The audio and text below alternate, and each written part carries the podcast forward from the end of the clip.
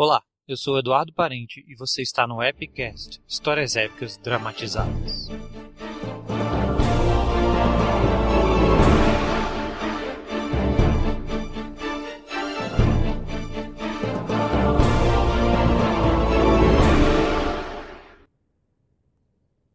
Paris, França, 1922. Gaspar abriu a porta do seu escritório. Uma mesa de madeira bem escura preenchia quase todo o pequeno cômodo. Em cima do seu birô, seu habitual uísque barato e papéis de vários casos espalhados. Aquela altura da noite, ouvia-se apenas o barulho do lento ventilador de teto e da lâmpada que mal deixava ver alguma coisa. Tirou seu sobretudo e seu paletó e os colocou no cabideiro à porta, que continha seu nome no vidro translúcido. Gaspard R.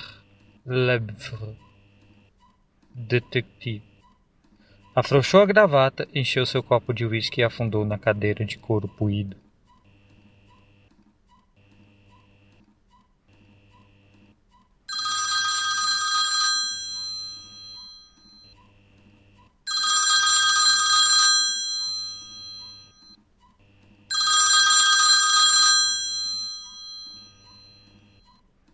Merda!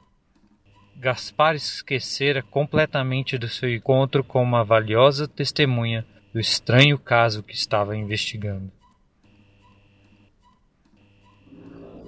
Alô? Helene? Onde você está? Sim. Estou indo para aí agora mesmo. Gaspar terminou rapidamente seu copo de uísque, colocou sobre a mesa e, colocando novamente seu paletó, seu sobretudo e dessa vez lembrando de pegar seu chapéu, saiu, fechando a porta atrás de si. O local onde iria encontrar sua testemunha não era longe dali, mas andar nas ruas de Paris, naquela época, não era exatamente seguro naquela hora da noite. Caminhou nervosamente olhando para os lados e apertando seu chapéu na cabeça. Mas enfim, chegou onde deveria. Um pequeno café, à meia luz, perdido no meio da escuridão do centro de Paris, e lá estava Helene, em sua pele clara, seus cabelos escuros e seu chapéu e vestido de um vermelho bem vivo. Logo que ela o viu, perguntou: Gaspar? É você? Ele, retirando o chapéu, respondeu: Sim, Helene, sou eu. O que tens para me contar? Ela, pegando-o pela mão, olhou para os lados e disse: Não, Gaspar, aqui não. É melhor entrarmos e o conduziu para uma mesa reservada dentro do café, onde pudesse contar com detalhes a sua versão da história. Então ela passou a lhe contar tudo o que acontecera no chateau da família Claude, e tudo aquilo parecia, no mínimo, impossível.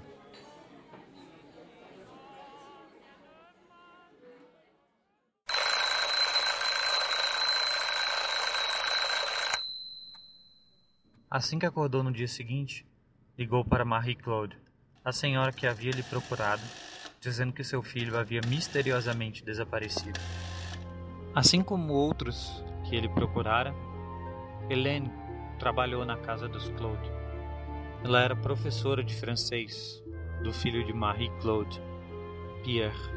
Mas o que Helene e os outros empregados da casa lhe contaram era muito absurdo para que ele acreditasse somente nos relatos. Ele precisava ver aquilo com os próprios olhos.